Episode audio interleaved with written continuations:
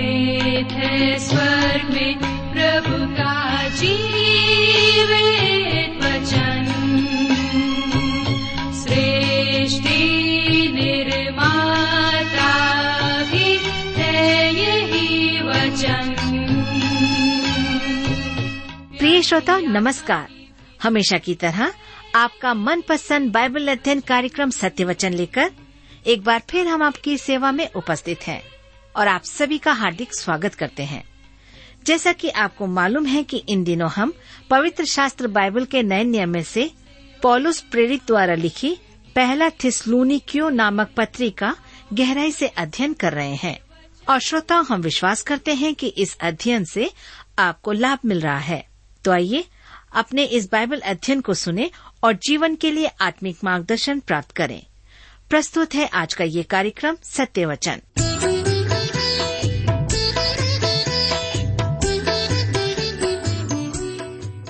प्रिय मित्र, प्रभु यीशु के पवित्र और मधुर नाम में आप सबको मेरा नमस्कार।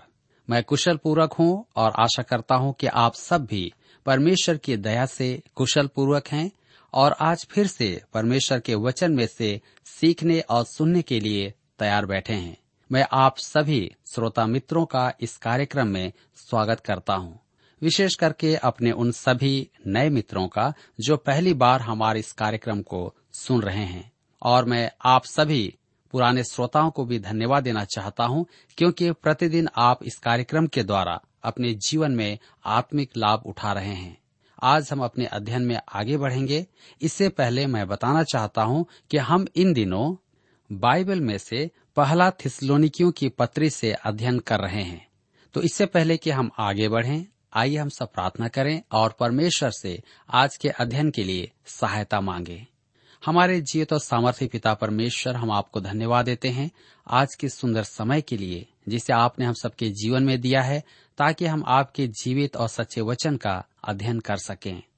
इस समय जब हम आपके वचन में से सीखते हैं, हमारी प्रार्थना है कि आप में से प्रत्येक श्रोता भाई बहनों को अपनी बुद्धि, ज्ञान और समझ प्रदान करें।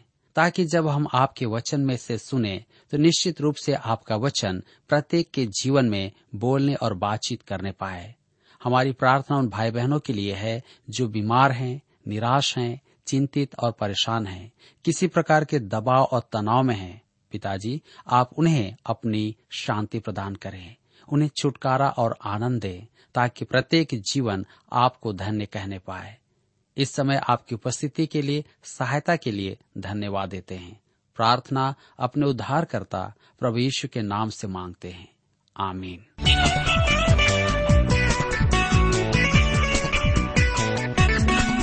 मित्रों, आइए अब हम अपने अध्ययन में आगे बढ़ें। जैसा कि हम अध्याय चार में देख रहे हैं कि प्रभु यीशु के आगमन की आशा हमें पवित्रता के, अर्थात परमेश्वर के उपयोग के लिए अलग रहना सिखाती है। और यह आशा एक शांतिदायक आशा भी है। अब हम इस पत्री के एक ऐसे भाग में आ जाते हैं, जिसे धर्मशास्त्र का सबसे अधिक महत्वपूर्ण भविष्यवाणी का अंश कहा गया है। इस अंश में कलिसिया के लिए प्रभु यीशु के निकट भविष्य में पुनः आगमन की शिक्षा है। इसका अर्थ यह नहीं कि वह तुरंत या शीघ्र आने वाला है। पॉलुस ऐसी अभिव्यक्ति काम में नहीं लेगा। जी हाँ वह ऐसा कभी नहीं चाहता कि विश्वासियों को यह भ्रम हो कि प्रभु यीशु उन्हीं के जीवन काल में या यदि वे मर जाएँ तो शीघ्र ही आ जाएगा। आज यीशु की मृत्यु को लगभग 2010 वर्ष से भी अधिक हो रहे हैं। परंतु जब हम कहते हैं कि वह शीघ्र आने वाला है तो हमारे कहने का अर्थ है कि उसका आगमन परमेश्वर के कार्यक्रम की अगली घटना है। मैं एक उदाहरण आपको देकर इसे स्पष्ट करना चाहता हूँ। जब आप किसी हवाई जहाज़ से यात्रा करते हैं, तब जो चालक है, कहता है कि हम दिल्ली पहुँच चुके हैं। क्या सब यात्री अपना सामान उठाकर भागने लगते हैं? जी नहीं। उसके कहने का अर्थ है कि अगला स्टेशन आने वाला है। आप तैयार रहें। अधिक समय नहीं है। प्रभु यीशु के आने में और दिल्ली के आने में भी यही अंतर है। कि दिल्ली कुछ मिनटों में कुछ समय के पश्चात आने वाला है, परंतु हम नहीं जानते कि मसीह का आना कब होगा। कुछ मिनट, कुछ दिन, कुछ सप्ताह, कुछ महीने या कुछ साल, कुछ सौ साल, परंतु मसीह यीशु आने वाला है। यह उसकी अगली घटना है। पॉलुस स्पष्ट करता है कि वह मसीह के शीघ्र आने के विषय में विश्वास करता है।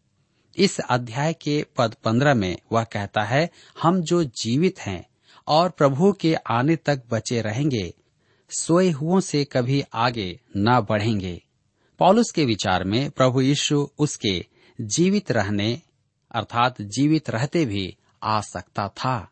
उसने यह नहीं कहा कि वह उसके जीवन काल में आ जाएगा, परंतु यह कि वह आ सकता है। तीतुस को पत्र लिखते समय उसने यही विचार प्रकट किया है। तीतुस की पत्री, दो अध्याय उसके तेरह पद में। उस धन्य आशा की अर्थात अपने महान परमेश्वर और उद्धारकर्ता यीशु मसीह की महिमा के प्रकट होने की बाट जोहते रहें। मेरे मित्रों, कुछ विचारक कहते हैं कि पॉलुस ने बूढ़ा होने पर प्रभु यीशु के शीघ्र आने के विचार में परिवर्तन किया। स्मरण रखें कि थिसलोनिके को लिखा पॉलुस का यह पत्र सबसे पहला पत्र था। क्या पॉलुस ने अपने धर्म विज्ञान में परिवर्तन किया था? फिलिपी की कलिसिया को पत्र लिखते समय वह बूढ़ा हो गया था और रोम के बंदी गृह में था। फिलिपियों की पत्री तीन अध्याय उसके बीस पद में वह कहता है, हमारा स्वदेश स्वर्ग पर है और हम एक उद्धार करता प्रभु यीशु के वहाँ से आने की बाट जो रहे हैं। पॉलुस अपने जीवन के अंत में भी प्रभु के आगमन की प्रतीक्षा में था। दूसरे शब्दों में, प्रभु का आगमन निकट भविष्य में था। जी हाँ पॉलुस ने कलिसिया के लिए मसीह के आगमन को कलिसिया का स्वर्ग में उठाया जाना कहा है। कुछ विचारकों का कहना है कि बाइबल में इसका उल्लेख कहीं भी नहीं है और यह वाक्य नए नियम का नहीं है। मैं कहता हूँ कि वह है। इसी अध्याय के पद सत्रह में यह वाक्य है। लिखा है, तब हम जो जीवित और बचे रहेंगे, उसके साथ बादलों पर उठा लिए जाएँगे कि हवा में प्रभु से मिले। उठा लिए जाएँगे का यूनानी शब्द का अर्थ है झपट लिया जाना, शीघ्रता से उठा लिया जाना या ले जाया जाना। अर्थ जो भी हो, सच यही है कि विश्वासी बादलों पर उठा लिए जाएँगे कि हवा में प्रभु के साथ हो लें। कहने का अर्थ यह है कि कलिसिया का उठाया जाना किसी भी पल हो सकता है, क्योंकि यह परमेश्वर की योजना का अगला चरण है। मेरे मित्रों, मैं धर्मशास्त्र के इस गद्यांश के संबंध में एक आश्चर्यजनक बात कहना चाहता हूँ। यहाँ ध्यान देने योग्य मुख्य बात कलिसिया का उठाया जाना नहीं है।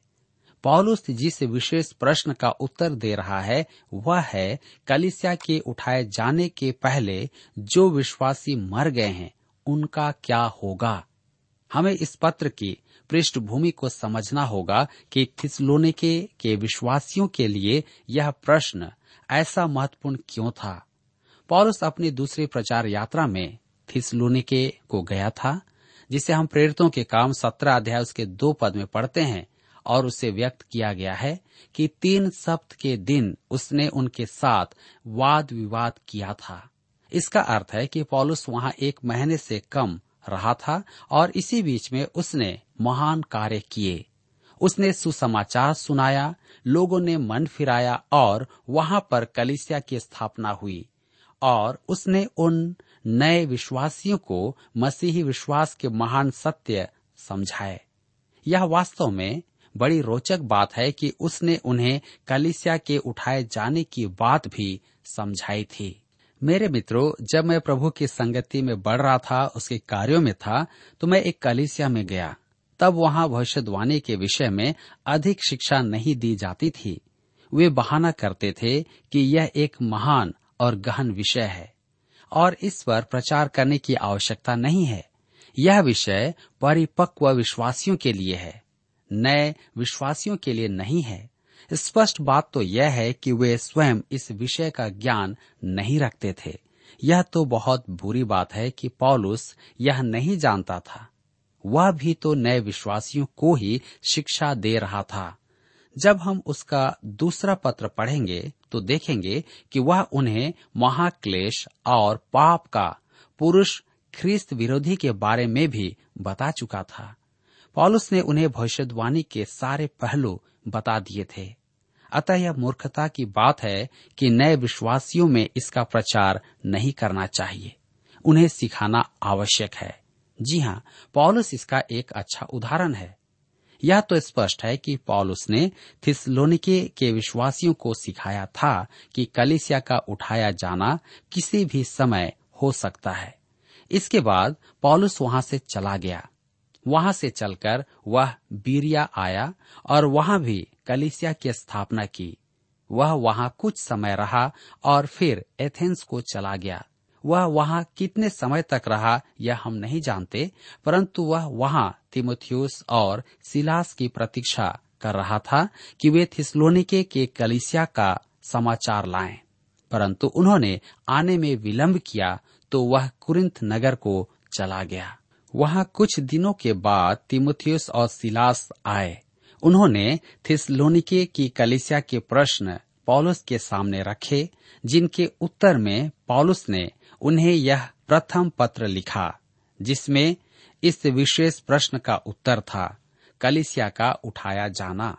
थिस्लोनिके से पॉलुस के प्रस्थान के बाद समय कितना हुआ था, यह हम नहीं जानते। थिस्लोनिके के कुछ विश्वासियों की मृत्यु हो गई थी।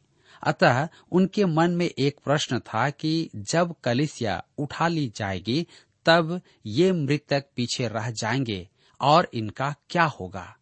तब हम देखते हैं कि पॉलुस इन्हें स्पष्ट करने के लिए उन्हें पत्र लिखता है।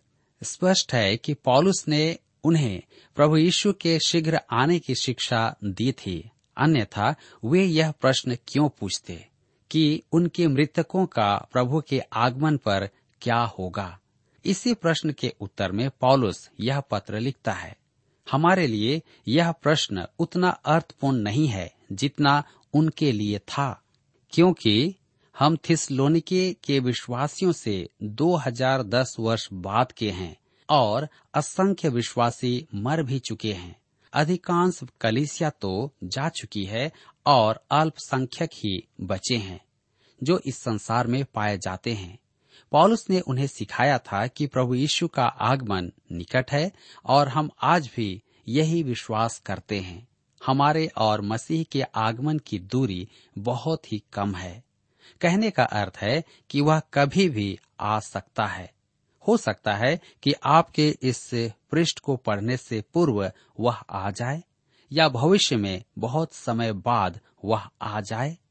मेरे प्रियो, आज प्रभु के आगमन की तिथि निश्चित करने का एक गंभीर संकट है, जबकि कुछ लोग ऐसा करने का प्रयास करते रहते हैं और कर रहे हैं, परंतु वे उसके आने का समय नहीं जानते हैं।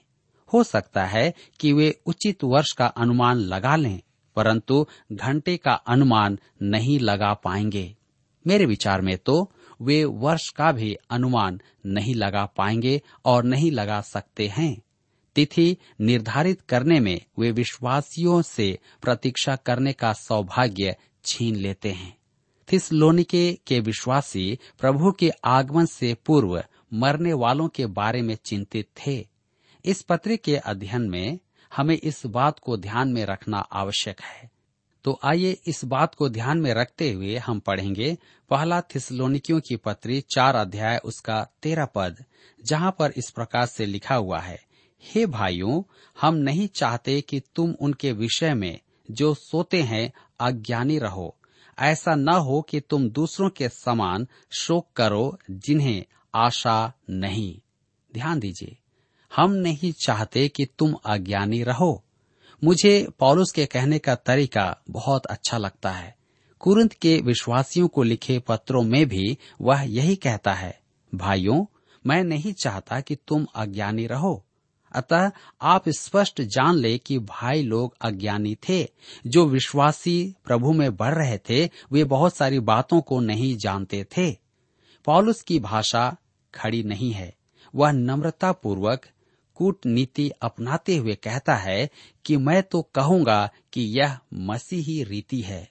आगे कहता है कि उनके विषय में जो सोते हैं, पॉलुस मृतकों के बारे में कहता है।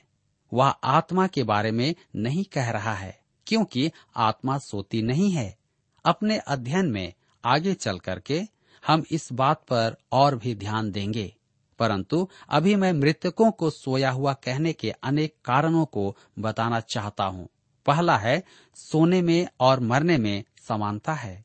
मुझे पूरा विश्वास है कि आपने दफन के समय लोगों को मृतक के विषय यह कहते हुए सुना होगा ऐसा लग रहा है कि यह व्यक्ति सो रहा है। जी हाँ मनुष्य सोता है तो उसका अस्तित्व समाप्त नहीं हो जाता है।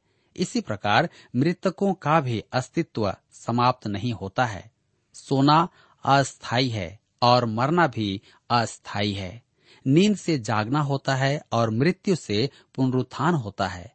अतः ऐसा नहीं है कि जीवन अस्तित्व है और मृत्यु अस्तित्व नहीं है। और दूसरी बात हम देखते हैं, यहाँ जिस यूनानी शब्द का अनुवाद सोना लिया गया है, अर्थात किया गया है, उसका मूल अर्थ है लेटना। और बड़ी रोचक बात तो यह है कि पुनरुत्थान शब्द शरीर से संबंधित है। इसके यूनानी शब्द का मूल अर्थ है खड़े होना, अर्थात पुनरुत्थान में शरीर खड़ा हो जाएगा। सीएस लुइस मुक्त विचारकों पर व्यंग करते हुए पूछते हैं आत्मा मरते समय किस अवस्था में होती है और पुनरुत्थान के समय किस अवस्था में होगी? क्योंकि वे पुनरुत्थान को आत्मा का पुनरुत्थान कहते हैं। अतः यदि आप आत्मा के सोने की बात करते हैं तो आपको बताना होगा कि आत्मा कैसे लेटती है और आत्मा कैसे खड़ी होती है। इससे स्पष्ट होता है कि सोना शरीर के बारे में कहा गया है। जब व्यक्ति नींद में होता है, जिसे हम सोना कहते हैं, यहाँ भी वही शब्द काम में लिया गया है, जो मनुष्य के सोने के लिए काम में लिया जाता है। मैं धर्मशास्त्र से इसके दो उदाहरण आपके सामने रखना चाहता हूँ। लुका रचित सुसमाचार बाईस अध्याय, उसके पैतालीस पद में लिखा है, तब वह प्रार्थना से उठा और अपने चेलों के पास आकर उन्हें उदासी के मारे सोता पाया। सोचिए कि पतरस, याकूब और यहुना ऐसे संकट के समय सो रहे थे। यहाँ पहला थिसलोनिके में भी यही शब्द है। प्रेरितों के काम बारह अध्याय उसके छह पद में हम पाते हैं, जब हेरोदेश उसे लोगों के सामने लाने को था, उसी रात पतरस दो जंजीरों से बंधा हुआ, दो सिपाहियों के बीच में सो रहा था। यहाँ यह तो निश्चित है कि पतरस को नींद न आने का रोग नहीं था। महान संकट में भी वह सो रहा था। यहाँ भी वही शब्द है जो प्राकृतिक नींद में सोने का है। तीसरी बात हम देखते हैं, बाइबल की शिक्षा के अनुसार शरीर तो मिट्टी हो जाता है, परंतु आत्मा अपने परमेश्वर के पास चली जाती है, जिसे उसने दिया था। पुराने नियम में भी यही शिक्षा है सबोपदेशक की पुस्तक बारह अध्याय उसके सात पद में लिखा है, तब मिट्टी ज्यो की त्यों मिट्टी में मिल जाएगी और आत्मा परमेश्वर के पास जिसने उसे दिया लौट जाएगी। उत्पत्ति की पुस्तक तीन अध्याय उसके उन्नीस पद में, परमेश्वर ने आदम से कहा, तू मिट्टी तो है और मिट्टी ही में फिर मिल जाएगा। शरीर को मिट्टी से बनाया गया था और फिर परमेश्वर ने उसमें जीवन का सांस फूका और उसमें आत्मा दी। अतः यह शरीर है जो पुनरुत्थान तक सोएगा। विश्वासी की आत्मा सृजनहार परमेश्वर के पास पहुँच जाएगी। मेरे प्रियो, आत्मा नहीं मरती है। अतः उसका पुनरुत्थान नहीं है। केवल शरीर मरकर सोएगा और पुनरुत्थान के समय खड़ा हो जाएगा। यही बात पॉलुस दूसरा क्रंथियों की पत्री पाँच अध्याय उसके आठ पद में स्पष्ट करता है। देह से अलग होकर प्रभु के साथ रहना और भी उत्तम समझते हैं। देह तो एक जीर्ण शीर्ण तंबू है, जिसे मृत्यु द्वारा कुछ समय के लिए अलग कर दिया जाता है। दूसरा क्रंथियों की पत्री पाँच अध्याय उसके एक पद में लिखा है, क्योंकि हम जानते हैं कि जब हमारा पृथ्वी पर का डेरा सरीखा घर गिराया जाएगा तो हमें परमेश्वर की ओर से स्वर्ग पर एक ऐसा घर मिलेगा जो हाथों से बना हुआ घर नहीं, परंतु चिरस्थाई है। जी हाँ आप लाखों के मकान में रहते हैं, परंतु आपका वास्तविक आवास एक छोटा सा तंबू है। आप बंगले में रहें या किसी छोटी झोपड़ी में, परमेश्वर ने सबको एक साथ तंबू दिया है। यदि आपकी देह को रासायनिक तत्वों से या रासायनिक तत्वों में विभाजित कर दिया जाए तो बताया जाता है कि उनकी कीमत मात्र सौ रुपया होगी। अतः हमारी देह की कीमत केवल सौ रुपया ही है, जो किसी भी पल गिर जाएगी। यदि आप ना माने तो एक बस के सामने आ जाइए। आपका तंबू तुरंत उठ जाएगा। हमारी देह वास्तव में क्षण भंगुर है। मेरे प्रियो दूसरा क्रंथियों की पत्री पाँच अध्याय, उसके दो पद में पॉलुस कहता है कि इसमें तो हम कराहते और बड़ी लालसा रखते हैं कि अपने स्वर्गीय घर को पहन लें। पद चार में हम पढ़ते हैं, हम इस डेरे में रहते, बोझ से दबे, कराहते रहते हैं। हम इस देह में कराहते हैं। क्या आपको कभी यह अनुभव हुआ है? एक बार एक बूढ़ा व्यक्ति बस स्टैंड पर, अर्थात बस पड़ाव पर खड़ा हुआ गालियाँ दे रहा था। वह लगभग अस्सी वर्ष का था। मैंने उससे कहा, पिताजी, आप अधिक समय नहीं रहेंगे। आपको परमेश्वर के समक्ष लेखा देना होगा। उसने तपाक से कहा, आपको कैसे मालूम है कि मैं अधिक समय नहीं रहूँगा? परमेश्वर आप पर स्पष्ट कर रहा है। उसने आपके बाल सफ़ेद कर दिए हैं। आपके कदम लड़खड़ाने लगे हैं। कंधे झुक गए हैं। चलते समय आप हाँपने लगते हैं। परमेश्वर आपको बताना चाहता है कि आप अधिक समय के मेहमान नहीं हैं। आप एक तंबू में निवास करते हैं और शीघ्र ही कूच कर जाएँगे। कहा जाता है कि अमेरिका के राष्ट्रपति एडम्स जब बूढ़े हो गए, तब किसी ने उनसे पूछा कि वह कैसे हैं। उन्होंने उत्तर दिया कि वे तो अच्छे हैं, परंतु उनका घर पुराना हो गया है। और जीर्ण शीर्ण हो गया है। मेरे मित्रों, हम ऐसी देह में वास करते हैं। आज नहीं तो कल मुझे इस तंबू को छोड़कर जाना है। एक समय था जब मैं जवान था और मैं सीढ़ियों पर भागते और दौड़ते हुए चढ़ता और उतरता था, परंतु अब ऐसा नहीं कर सकता। मैं एक एक चरण उतरता हूँ। मेरे घुटनों में कभी कभी दर्द होते हैं। ज़ोर से दौड़ता हूँ तो हाँपता हूँ। मैं कराहता हूँ। इससे पता चलता है कि हम अपनी उम्र में आगे की ओर बढ़ रहे हैं और एक दिन हमें इस तंबू को, अर्थात इस देह को छोड़ करके जाना है। पौलुस कहता है कि हम इस देह में कराहते हैं। इससे बूढ़ी देह को कब्र में रखा जाएगा, जहाँ वह सोएगी और आत्मा परमेश्वर के पास चली जाएगी। मेरे प्रिय मित्रों, हम इस संसार में बड़े आनंद के साथ रहते हैं। कुछ लोग दुख के साथ रहते हैं। परंतु यह निश्चय है कि मुझे और आपको इस संसार को छोड़ करके जाना है, इस देह को छोड़ करके जाना है। और पॉलुस थिसलोनिकियों के विश्वासियों से कहता है कि जो मर गए हैं, वे सो रहे हैं और एक दिन फिर वे जी उठेंगे। मेरे प्रियो, आज मेरी और आपकी यही आशा है कि एक दिन हम भी परमेश्वर के सम्मुख जी उठेंगे। मेरे प्रियो, आइए हम आज के वचन के प्रकाशन में अपने आप को जाँच करके देखें, क्या आज हम उस परमेश्वर के आने की बाट जोह रहे हैं? क्या हम इस देह पर अधिक भरोसा कर रहे हैं? यदि ऐसा कर रहे हैं तो निश्चय जानिए कि हमारे दिन भी बहुत निकट हैं। परमेश्वर का आने का समय निकट है। क्यों न हम अपने आप को तैयार करें और परमेश्वर के सम्मुख में आ जाएँ और कहें, प्रभु, मुझे सामर्थ्य दे ताकि मैं इन सारी बातों पर और अधिक सीख सकूँ। जान सकूँ और अपने जीवन में आपको जगह देने पाऊँ। मित्रों, यहाँ पर आज हमारे अध्ययन का समय समाप्त होता है और मैं आशा करता हूँ कि आज के इस अध्ययन के द्वारा आपने अपने जीवन में अवश्य ही आत्मिक लाभ प्राप्त किया है। प्रभु आप सबको बहुताय से आशीष दे।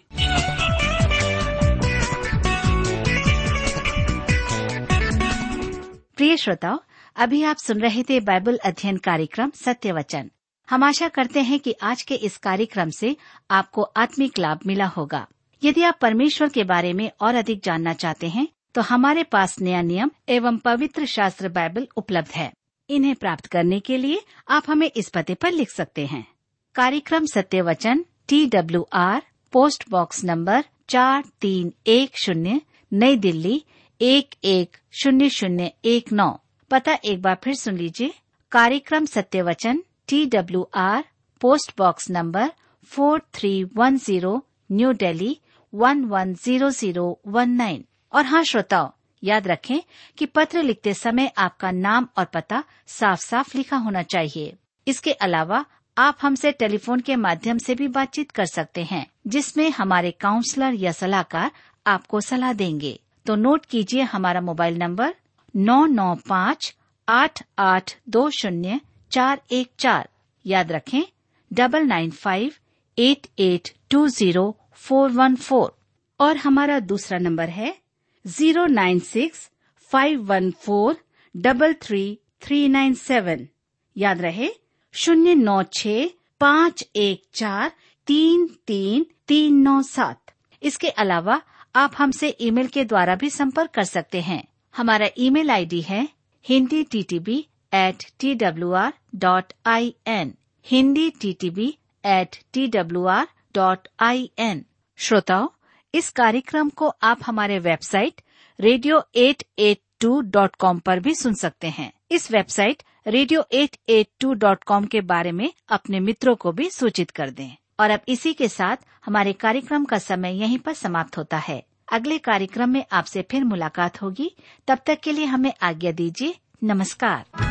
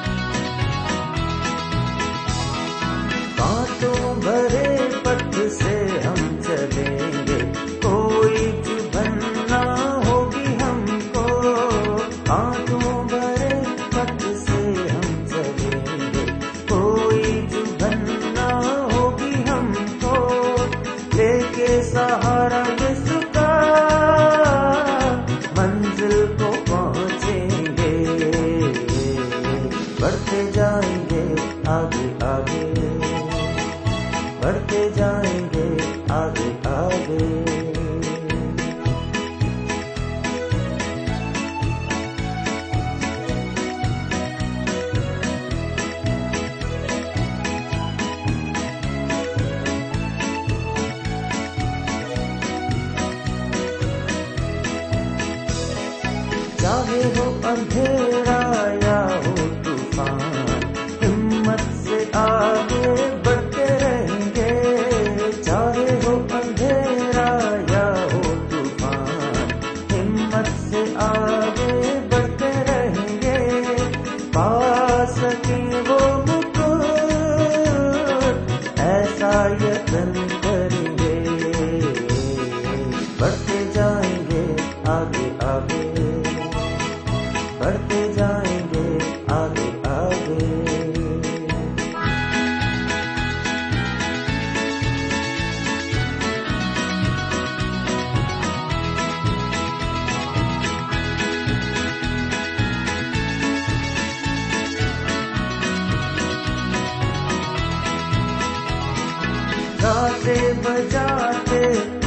back.